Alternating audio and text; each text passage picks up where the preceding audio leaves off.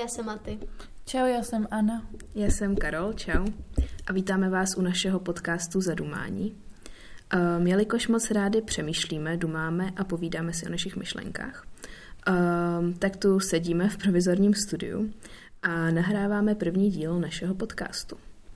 A protože bychom tu myšlenku, eh, že je fajn si udělat prostor na rozjímání a pozastavení se, eh, chtěli přinést i do veřejného prostoru. A protože i rádi píšeme a tvoříme, tak vás budeme provázet našimi epizodami pomocí našich textů.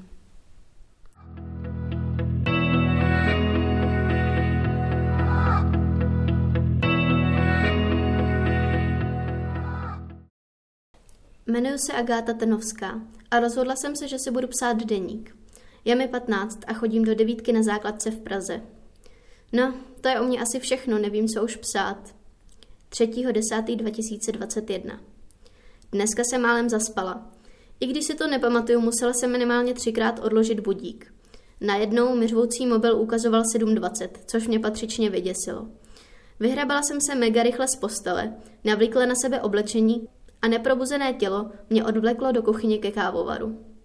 Zapla jsem strojek a postavila hrníček pod čůrek tekoucí kávy. Za oknem se míhaly barevné šmouhy. Auta, spěchající cizinci a chodci mířící do práce. Bylo 7.25. Na mobilu jsem v rychlosti projela zprávy, které mi zařízení nabízelo.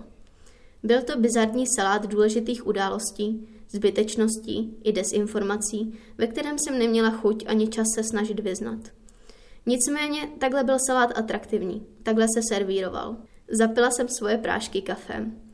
Vzala jsem si pak chleba s máslem do ruky a v zápětí jsem si to štrádovala na bus. Už za čtvrt hodiny spočinuly moje oči na ošklivé šedé budově s oprýskanou fasádou a velikým nápisem škola nad dveřmi. Z rtu se mi vydral tichý povzdech a já se začlenila do davu žáků proudícího dovnitř. Vyučování bylo hrozný. Při testu z dějáků skoro všichni používali mobil. S Emou a Hankou jsme o přestávkách pomlouvali učitele, což byla sranda. Po obědě mě domů odvezl zase autobus. Musela jsem si co nejdřív udělat úkoly, aby máma nebyla naštvaná, a pak mi ještě zbývalo naučit se na test. Můj debelní mozek odmítal soustředit se na učivo, takže jsem skončila až v sedm. Pak jsem byla na mobilu a psala si s Emou. Protože jsem nemohla ani za nic usnout, byla jsem až do půl druhé na Instagramu. 4.10.2021 Ráno mě pěkně naštval budík, zase jsem ho zaspala. Kuchyni jsem si dala kafe a prášky. Na ulici všichni spěchali. Šli se zařadit do každodenního obrovského kolotoče. Na nějž si stěžovali, ale přece každý jeden z nich pomáhal kolo roztáčet. Bylo 7.25. Zpráv bylo tak moc, že jsem je radši ani nečetla. Budova školy byla stejně ošklivá jako každý den a vyučování stejně nudné. S Emou a Hankou jsme měli prdel, když Martin rozlil pití na katedru. U zkoušení mi Hanka radila. Doma se na mě rodiče zlobili kvůli dvojce z diktátu. Musela jsem se učit, nemohla jsem usnout. 5.10.2021 Budík mě probudil, 7.25. Málem jsem zaspala. Zase kafe a prášky, zmatek ve zprávách, venku spěchali lidé. Skoro jsem nestihla bus. Škola, hrůza. Emma je nemocná. U testu se musela podvádět, protože jsem nevěděla pár věcí. Stejně to jsou kraviny. Učila jsem se. Psala jsem si s holkama dlouho do noci. 6.10.2021. Vstala jsem pozdě. Kafe a prášky, zmatek, utíkala jsem na bus. Škola, pitomost, Emma furt chybí. Švindluju, máma se zlobí, nemůžu usnout. 7.10.2021. Nestíhám, kafe a prášky, spěchala jsem, zase škola, nuda. Podvádím, máma je nasraná, nemůžu spát. 8.10.2021. Nestíhám psát snad zítra. 9.10.2021. A ten text, Maty, byl o tobě? Um, ten text, co jsem dočetla před chvilkou, jsem napsala um, v závislosti na tom, jak jsem se cítila, když jsem chodila na Gimple. To už asi víte, to jsem vám už několikrát říkala. Já myslím, že jsem se tehdy dostala do takového cyklu, kdy vážně pro mě existoval jenom svět škola a svět doma. A svět doma byl prostě jenom místo, kde jsem se regenerovala, abych znovu zvládla ten hurikán a to hrozný, co mě čekalo ve škole. A když jsem se třeba bavila s mýma kamarádama, který jsem si našla mimo školu, kde jsem teď, tak vlastně hodně lidí říkali, že to má jako podobně, ale že si to nikdy neuvědomili, že je pro ně ta škola tak jako ubíjející. Hmm. A to je jako vlastně, to je vlastně zajímavý, že škola, která nás má jako učit nějakým způsobem myslet, nebo nějak se rozvíjet, tak to naopak jako ubíjí. Že mám pocit, že se to najednou stane takovým zvláštním automatismem a člověk se prostě nepozastaví ani nad tím, že je to automatismus. Hmm. To je na tom podle mě nejnebezpečnější, že to člověk prostě si ani neuvědomí. Yes. A mám pocit, že to tak jako má fakt většina lidí a je to hrozně smutný. A jako já jsem se v tom textu taky úplně našla, když to četla. Já si třeba myslím, že tady se mluví o takovém jakoby hodně rozdílu, který jako lidi moc nevnímají. A to jsou jako informace a hodnoty. A právě, že ty třeba gameplay uh, se mi hodně zdají o tom, jako že se ti snaží do hlavy narvat co nejvíc jako informací, ale paradoxně prostě nějaký hodnoty nebo nějaký jako rozvíjení, tak proto tam vůbec není prostor. A lidi si na to tak zvyknou, že to prostě berou jako jo, tak takový to prostě je, to je škola, je to nějak dokopuť ty čtyři roky a pak, pak budu šťastný konečně. Hmm. A pak nejsou šťastný a diví se, co se stalo, že jo. jo. No, tím, jak je to normalizovaný, tak mám pocit, že i když pak je člověk, který se jako zastaví a vlastně uh, si uvědomí, že prostě není spokojený a nemusí ani přemýšlet jako nad nějakýma super velkýma věcma, jako filozoficky nebo takhle, ale prostě si řekne jenom, že není spokojený ve škole a že třeba jako chce odejít, nebo tak, tak je mu prostě řečený, že to jako je normální přece, jako by být nespokojený ve škole, že tak to mají všichni. Tak jako by proč by, proč by to mělo nějak měnit? To je ano. A zajímavý je, to jsem si teď vzpomněla, um, že uh, ve starověkém Řecku Eh, to slovo škola, s kterými jakoby dneska operujeme, uh, vycházelo z, ze slova schole, nebo něco takového, a znamenalo to um, jakoby odpočinek právě, nebo nějaký jako volný čas, nebo nějaká volná chvíle na rozjímání a na vytváření těch hodnot. Hustý. To je zajímavý. A právě jako nevím, co se s tím stalo prostě. Mně to přijde vlastně, ono je to i tak trochu matoucí, když o tom mluvíme, ale že jsou dva druhy jako myšly. Já mám pocit, že v dnešní době se málo přemýšlí a pozastavuje nad věcma, ale je to paradoxně asi způsobený z velké části tím, že moc myslíme. Já s tím asi souhlasím, že vlastně, mm, že vlastně ono furt přemýšlíš o takových nechci říkat povrchních věcech, ale takových prostě maličkostech a těma vlastně zaplňuješ třeba nějakou tu prázdnotu, co máš v sobě. Třeba to jsem měla právě, když jsem chodila na ten gimbal. Jo, že, že prostě, nevím, jsem nepřemýšlela nad tím, proč nejsem šťastná, ale uh, nad tím prostě, že musím udělat úkol, musím pak jít vyzvednout brácho, musím jít udělat tohle, tohle, tohle, tohle. A pak jsem vlastně jenom přišla, jsem si do té postele a řekla jsem si, ty vole, můj život je na hovno. Mm-hmm. jo. Jo.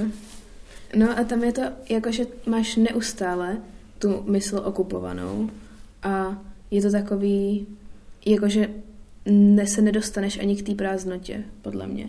Protože tam prostě třeba můj případ je, že pak jsem jako přišla z té školy a místo toho, abych se třeba soustředila na to, že nejsem spokojená, jsem jako vzala ten mobil a šla jsem na ten Instagram a koukala jsem prostě, nevím, na něco. A vlastně pak jako mám další myšlenky v hlavě, jakože no tady prostě um, instagramový posty z bazénu, nevím co, ale jako k těm myšlenkám jako jak se vlastně cítím, nebo jakoby co se vlastně děje ve světě, nebo u mě v životě, tak prostě k tomu se člověk nedostane. No ono je to takový, že vlastně my hodně přemýšlíme o aktuálních, ale nepřemýšlíme o obecných věcech. S nějakým nadhledem asi bych řekla, že jsme hodně v těch našich životech. A pak je podle mě otázka to, co si teď říkala s tím Instagramem, tak nakolik je to pak už obraný mechanismus před tím nechci vidět, že mi není dobře, nebo že prostě všechno je na hovno. Um, no nakolik vlastně se člověk vlastně chce tomuhle pocitu bránit a proto do toho ještě víc padá, do toho kolotoče. Mm-hmm. Jo, a mně připadá, že i to pak jako myšlení myšlení může mít víc úrovní. Já mám fakt pocit, že uh, někdy by stačilo, kdyby se člověk zamyslel jenom nad tím svým životem, ale pak asi jsou jako situace, kdy se moc promýšlí ten konkrétní individuální život a málo se zamýšlí prostě nad tím světem jako takovým. Ať už je to nějaký jako jeho původ nebo um, cokoliv, jako smysl a tak, a nebo prostě stav společnosti a nebo jako globální problémy, cokoliv, jakoby. Mm. Když se vymaníme z nějakého jako cyklu prostě myšlenek instagramových a školních a tak, um, tak se třeba začneme zaobírat tím, že nejsme spokojení ve škole, ale pak jsme jako stejně hrozně upnutí na to, jako na ten náš konkrétní život a ani nepřemýšlíme nad tím, jako co se děje prostě okolo nás. Vím, že jednu dobu po přečtení nějaký knížky, kde se psalo o pekle a tak, tak tam byla prostě formulovaná nějaká myšlenka, že jako po smrti, že nastane chvíle nějakého totálního vědomí, kde jakoby člověk musí být sám se sebou, jenom sám se sebou a že vlastně, když zhasnou jako všechny světla a odejde všechno to, co je kolem nás, takže my zůstaneme sami se sebou a to byla asi jako první chvíle, kdy jsem se fakt začala jako bát pekla, protože já ve chvíli, kdy jsem přišla domů prostě ze školy, všechno jsem vypla, i ten Instagram a jenom jsem seděla, tak já jsem byla v tu chvíli fakt jako nešťastná a prostě jsem se ten stav jako snažila jakkoliv přerušit. Vím, že o nějakých lidí to prostě dospěje k sebe poškozování a takovým věcem, abych prostě odvrátila jako ty myšlenky na ten smutek. To se mi zdá hrozný, že vlastně jsem nedokázala jednu část svého života být jako sama se sebou. Hmm. Podle mě to umění být sám se sebou je jako asi možná jako jedna z nejdůležitějších věcí, kterou bychom se vlastně měli naučit. Um, a mám pocit, že ta škola, jakože se vracíme zpátky k tomu, že nás od nás jakoby spíš odvádí, než jako přivádí.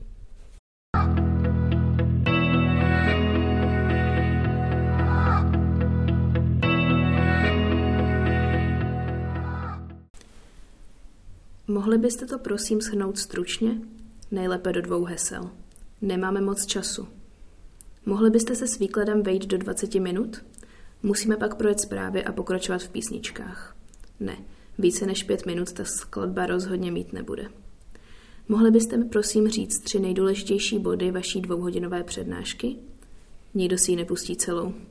Řenete prosím tři stručné typy, jak problém vyřešit? Ne, na komplexitu opravdu nikdo nemá čas. Můžeme spolu strávit čas jako přátelé a užít si to?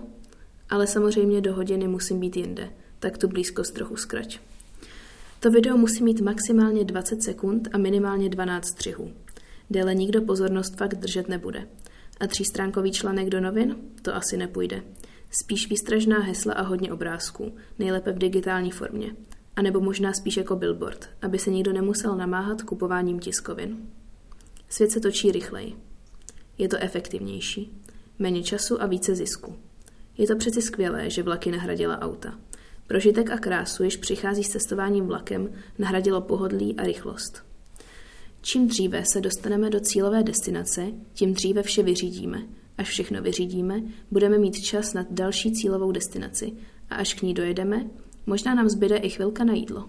Ale kvalitně připravené jídlo to asi nebude, natož abychom si uvařili sami. Zajdeme do nejbližšího fast foodu a při tom tříminutovém čekání vyřídíme maily. Není čas ztrácet čas. Znovu rychle do práce a potom koupit rychlejší mobil, aby na nás mohla efektivněji zabírat reklama. Večer jako odpočinek po tak namáhavém dni usednout do křesla a sledovat televizi. Nejprve zprávy, které nás ale neuvěřitelně rozhořčí, rovnou ze dvou důvodů. Za prvé, při tak těžkém životě a dlouhém dni večer opravdu nemáme sílu myslet na znásilnění v Kongu ani demonstrace v Brazílii. A je to obrovsky neefektivní. Všechny zprávy jsme už dneska viděli Když jsme po chodníku od auta k domu, za ten zlomek minuty stihli přečíst všechny titulky zpráv v mobilní aplikaci. Radši přepneme kanál, protože toto nestrpíme. Pustíme si náš oblíbený krimi seriál, abychom si pořádně odpočinuli. Jeden díl trvá maximálně 22 minut, takže stihneme rovnou tři. Hezky to ubíhá. Vždy se tam děje něco jiného, neplýtvá se slovy, záběry problikávají rychle jako auta na dálnici. No, prostě se to dobře sleduje. Jaký je rozdíl mezi věčností a nekonečností? Věčnost je jako přímka. Nemá konec ani začátek, jenom je. Vždy, všude, na pořád.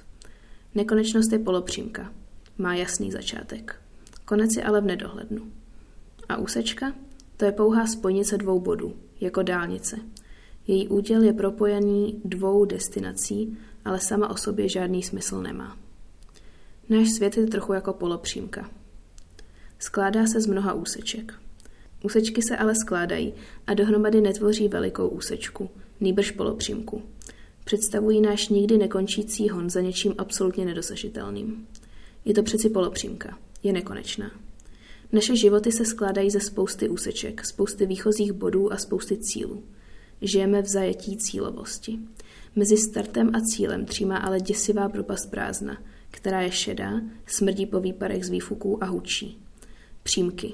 Věčné a bezcílné cesty jsou pro nás již příliš neefektivní a chybí nám v nich na konci nějaká linie, ke které bychom mohli rychle doběhnout a očkrtnout si další cíl.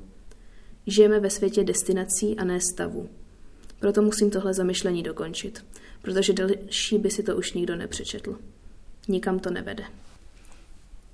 Mně se líbí ta myšlenka toho, že jsme vězni cílovosti. Teda doufám, že já ne, ale že hodně lidí to tak má. A to je pak jako otázka, co nejsou cíle, jakože že mám pocit, že i když si dáme za cíl nebýt cílový, nebo nebýt v zajetí cílovosti, tak zase je to nějaký cíl. To jo, ale myslím, že jako takový problém, který Karol vystila v tom textu, je, že hodně lidí si myslí, že když dosáhnou konce té úsečky toho cíle, takže prostě budu jako happy. Ale jakoby nevnímají prostě ten proces toho dosahování. To je pravda, že to, že nevěříme na proces, je zajímavá myšlenka. Jo, to bylo asi jako to, co jsem tím chtěla nějak hmm. um, říct, že prostě nám pak jde jenom o to očkrtnutí toho dalšího bodu v tom to-do listu prostě a takhle jako se pohybujeme dál a dál po nějakých jako to-do listech a takhle absence nějakého užívání si toho procesu, nebo ne, možná neužívání, ale jenom žití toho procesu prostě. Ta cesta nemusí být prostě to prázdno v tom.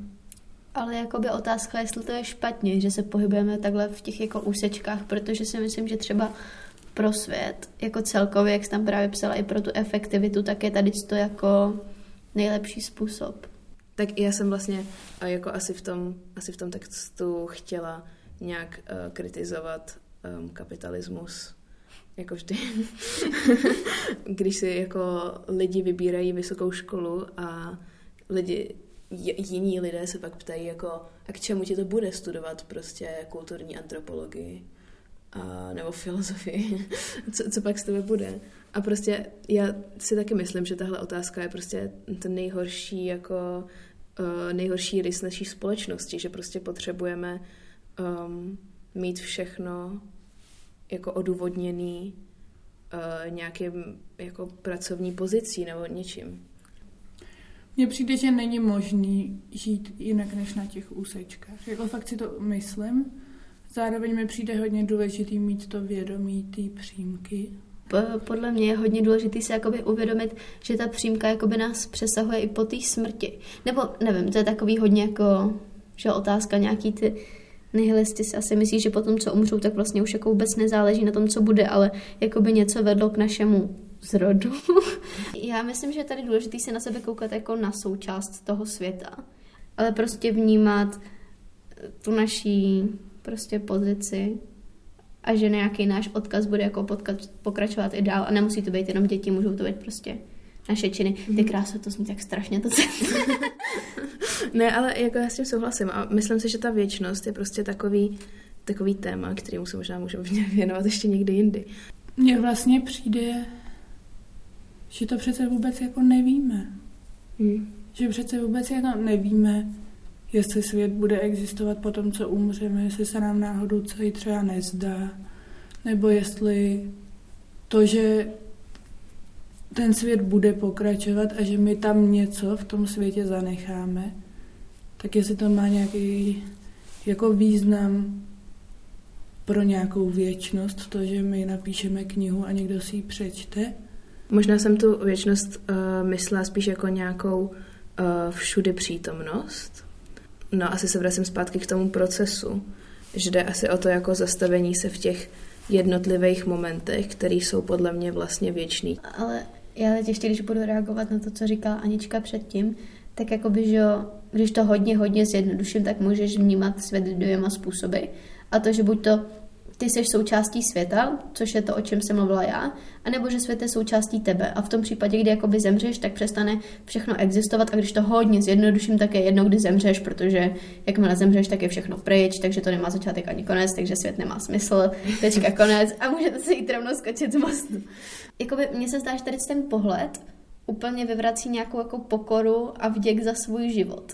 Mm. Což neznamená, že je špatný, nebo že třeba, že to tak fakt jako není, ale já jsem třeba hodně dlouho žila v tomhle pohledu a byl to podle mě jako důvod, proč jsem nebyla šťastná. A myslím, že jsem nebyla šťastná právě kvůli tomu, jako že jsem necítila tu pokoru a tu svoji sounáležitost. Jako pokora a sounáležitost jsou podle mě jako cesta ke štěstí, ale zase jako je otázka, jestli to štěstí potom má smysl, že jo, já, mm. Já nevím. No, já si myslím, že když člověk žije v tom nastavení, že, že ta věčnost jakoby není a že svět je součástí mne, tak jako něco jako pokora a vděčnost neexistuje, protože v tom nastavení mysli není. Ne, tyhle pojmy jako nejsou. To byl asi můj hodně dlouho takový mé vědomí, ve kterém jsem žila několik let, že prostě, mm. že já jsem jako byla svým vlastním středobodem a prostě jsem si říkala, no když jako potom umřu a ta smrt není nic, tak je jedno, kdy se to stane. A nemá vlastně smysl, že se tady pachtím ze školy domů a z domu do školy. Vím, že jako Kundera to v nějakém románu psal, že um, když, když je člověk prostě na cestě, jako třeba polní nebo lesní cestě, tak prostě má každý okamžik chuť se zastavit a rozhlídnout se okolo, protože um, ta cesta jako taková je veškerý ten smysl. Já jsem zase teď v knize Stepního vlka od Hermana Herseho.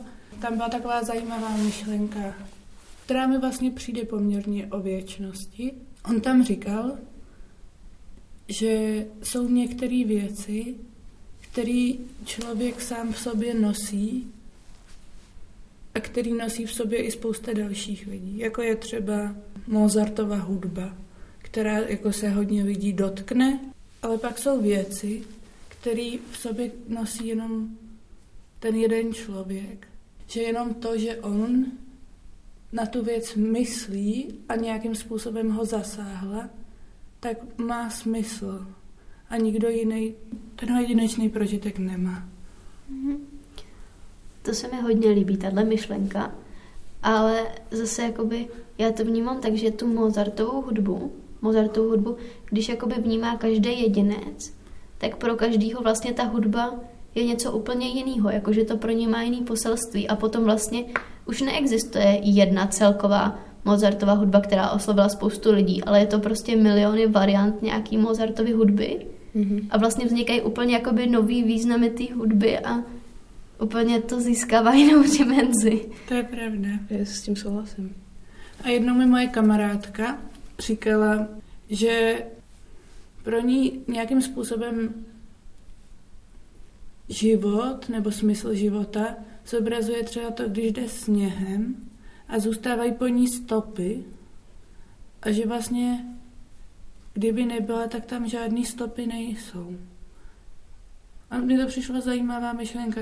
To, to je zajímavý a pro mě tahle jako uh, stopa, kterou jako nutně tím, že existuju, vy, vytvářím, uh, tak tak je to pro mě trochu stresující myšlenka teda. Mm. Že vlastně mám občas pocit, že bych nejradši žádnou stopu nezanechala. Yes. A že zároveň s tím cítím nějakou zodpovědnost a to mě jako tlačí k nějakému jako odpovědnému chování se ve světě, ale jsou momenty, kdy prostě jako všechny ty stopy chci zahladit, protože je to tak strašně stresující, že každý jako můj čin má hned a nutně prostě dopad na něco ostatního. Jo. Jo. Já to mám hodně podobně, jak tomu cítím dokonce odpor.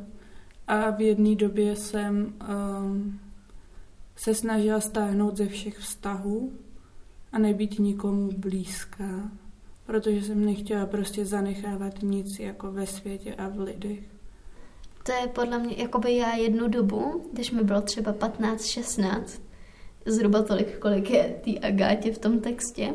Tak já jsem měla takový malý sešítek, do kterého jsem si psala svoje myšlenky, většinou byly teda hodně nihilistický, ale pamatuju, pamatuju si, že jsem tam jakoby psala, že cítím nechuť vůči tomu, že jsem jako byla vržena do tady z toho světa, bez nějaký jakoby jakýkoliv mojí iniciativy, nebo to nemůžu vědět, ale o tom jsem byla přesvědčená v tu chvíli, a že jakoby já proti tomu nemůžu udělat nic, protože i když se třeba zabiju, tak nějakým způsobem tady zůstanu. Zůstanu jakoby uvězněná v tom časoprostoru, nebo takhle jsem to aspoň vnímala. A prostě se mi nelíbilo, že ten svět si jakoby nade mnou uzurpuje právo v tom, že já musím být jeho součástí. A prostě jsem strašně chtěla udělat nějakou, říkala jsem tomu revoluci, ale spíš to měla být jako revolta. A vůbec jsem, furt jsem snažila jako přijít na ten způsob, jak. Ale prostě to není. Ať uděláš cokoliv, tak vždycky zůstaneš vždycky zůstaneš, což je vlastně jo. děsivý. To je hodně děsivý.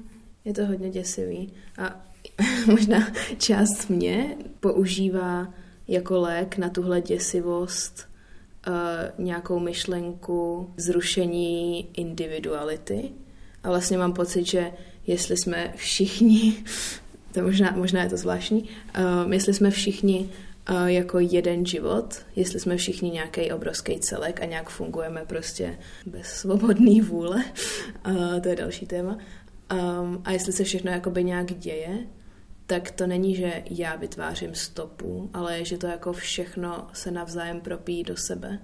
Že jakoby, co to se, že se ty věci tak nějak dějou, že to není jakoby, že uh, já, já to tvořím.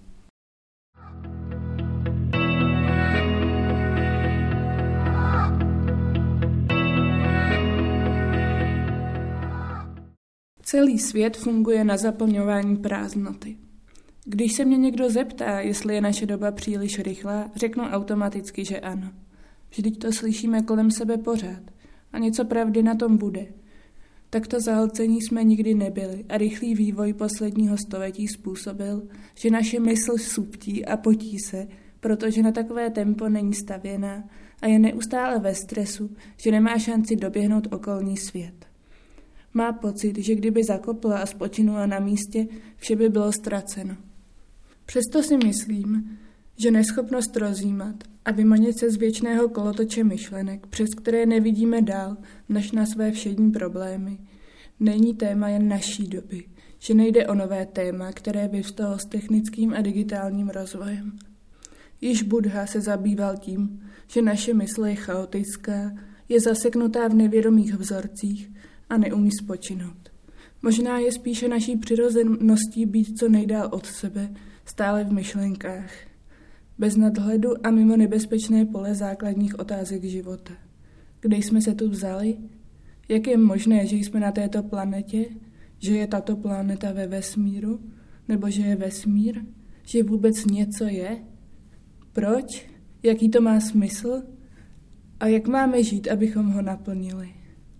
Znáte to, když zastavíte, jen jdete a všímáte si okolního světa?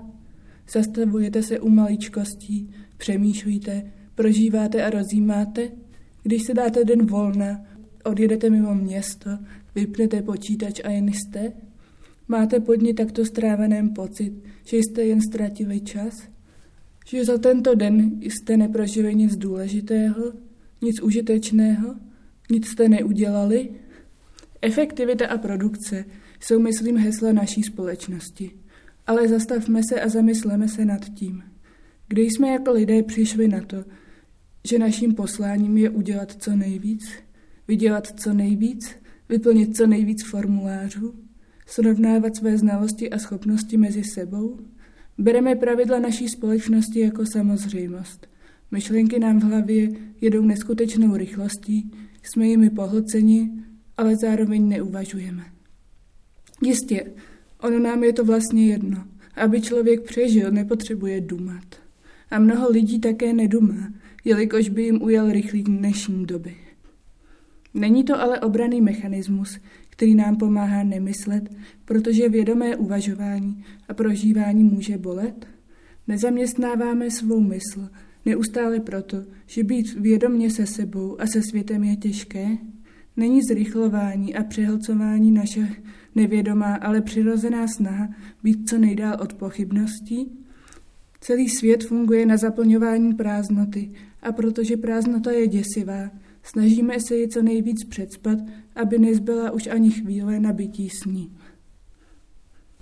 Celý svět funguje na zaplňování prázdnoty. To se mi líbí, ta věta. Mně to přijde jako zajímavý, už jsme to nějakým způsobem řešili, ale že ten kontakt s nějakou prázdnotou je hodně těžký. A mě by vlastně, já, já vím, že u sebe to mám tak, že hodně ten svůj život zaplňuju a zrychluju a přeplácávám kvůli tomu, že je pro mě kontakt s nějakýma myšlenkama a pocitama a s tím zážitkem toho prázdna těžký. A zajímalo by mě, jestli si myslíte, že to tak jakoby má každý, i když nevědomně třeba?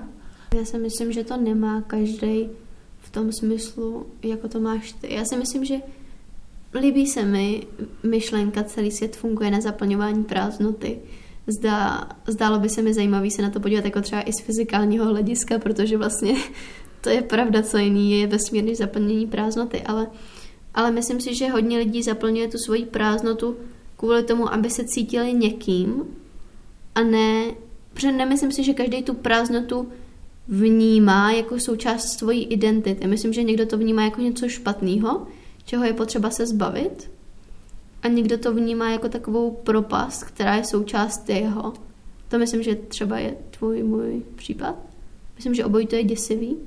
Takže myslím, že asi každý cítí tu prázdnotu, ale pro každého ta prázdnota má jako jiný význam. Já mám pocit, že je to u nějakých lidí uh, možná dost nevědomý, Uh, no, pak když si člověk začne třeba nějaký procesy nebo nějaký myšlenky zvědomovat, uh, tak se může dostat do stavu, kdy tu prázdnotu pocítí. A podle mě nějaký kontakt s prázdnotou může být extrémně bolestivý.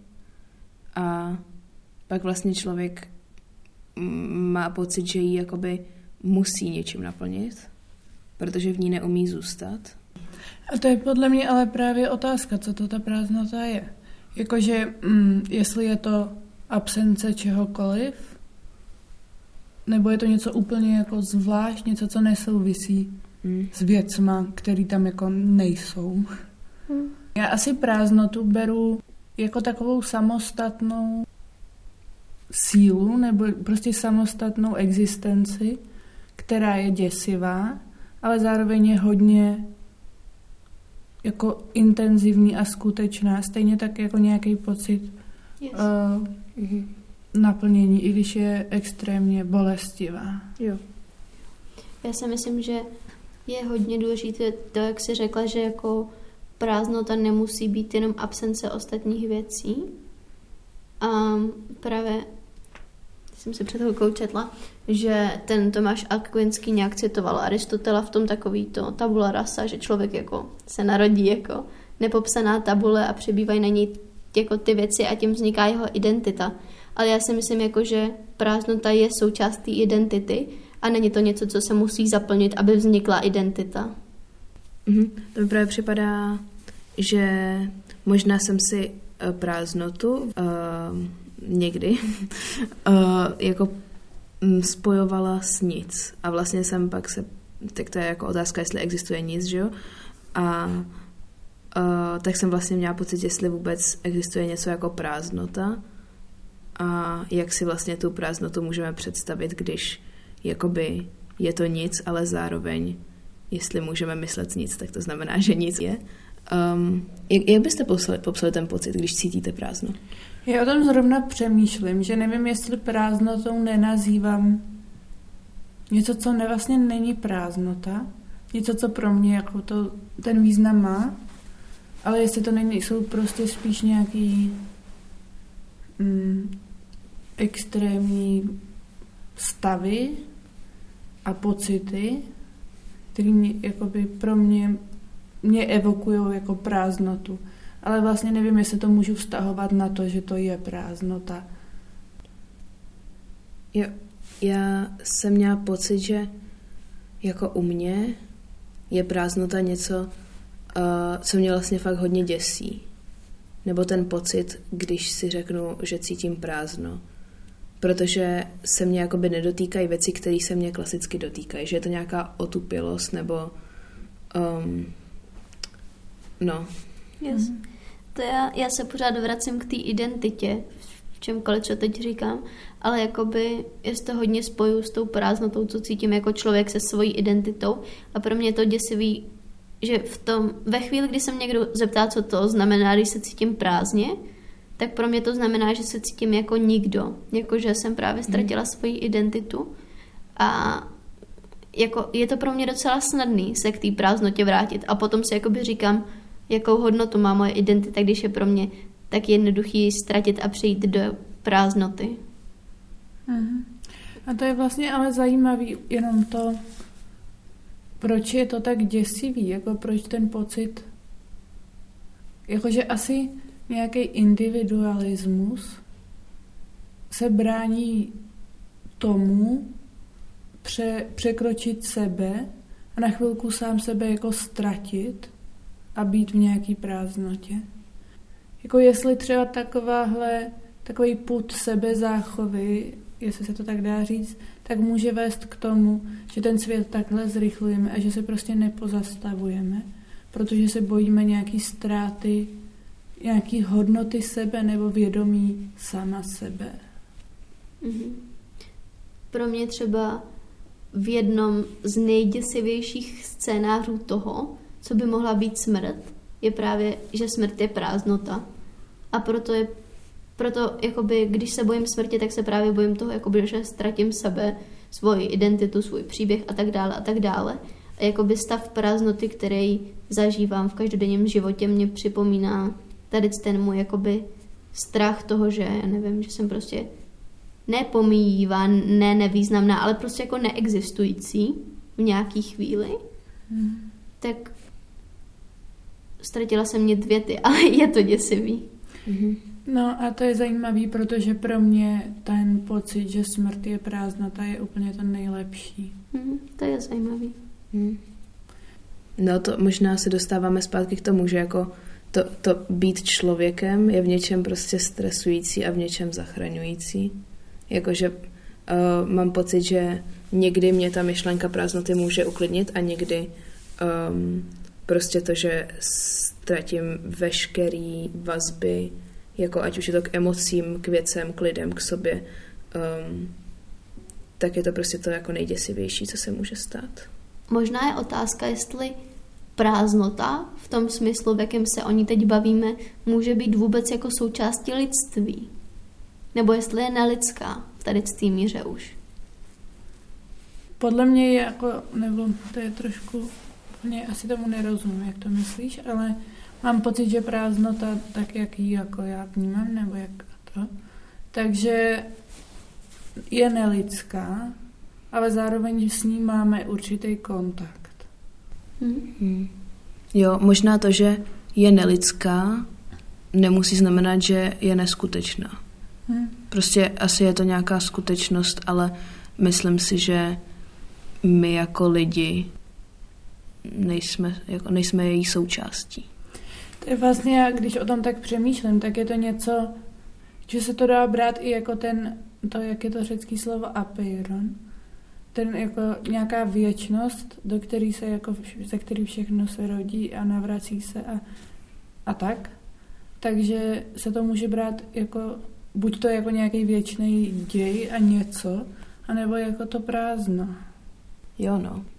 Možná pak se ty pojmy, jestli to chápu správně, třeba prázdnota a no, ať už je to ten apeiron, nebo třeba to fyzis, jak jsme se o tom bavili, uh, tak to pak se prostě může být to samý, no.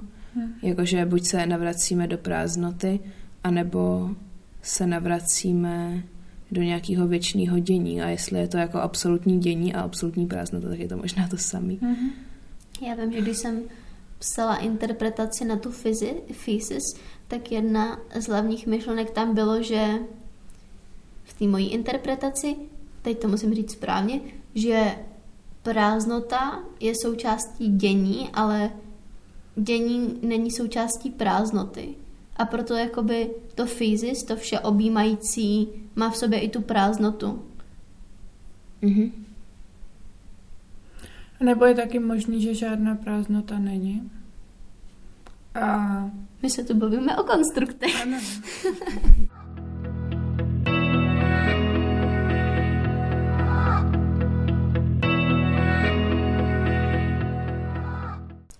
Zpomal, zprvu pomálu, pomalu jako bys zkoumal, co znamená žít.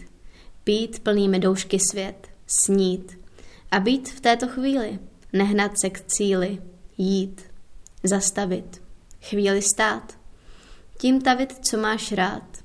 V upomínky, jež bez výjimky budou hrát v divadle mysli. Co vidíš kolem sebe, co cítíš, co vnímají uši a co dech netají se snad? Svět tím, že je. Žijeme tím, co teprve žít budeme. Ztracen. Tep času serve. Mezi prsty, kde je, chycen ve víru snění. Ta krása je kol. A přece vidět není, spatříš v tu ránu, kdy rychlost se změní.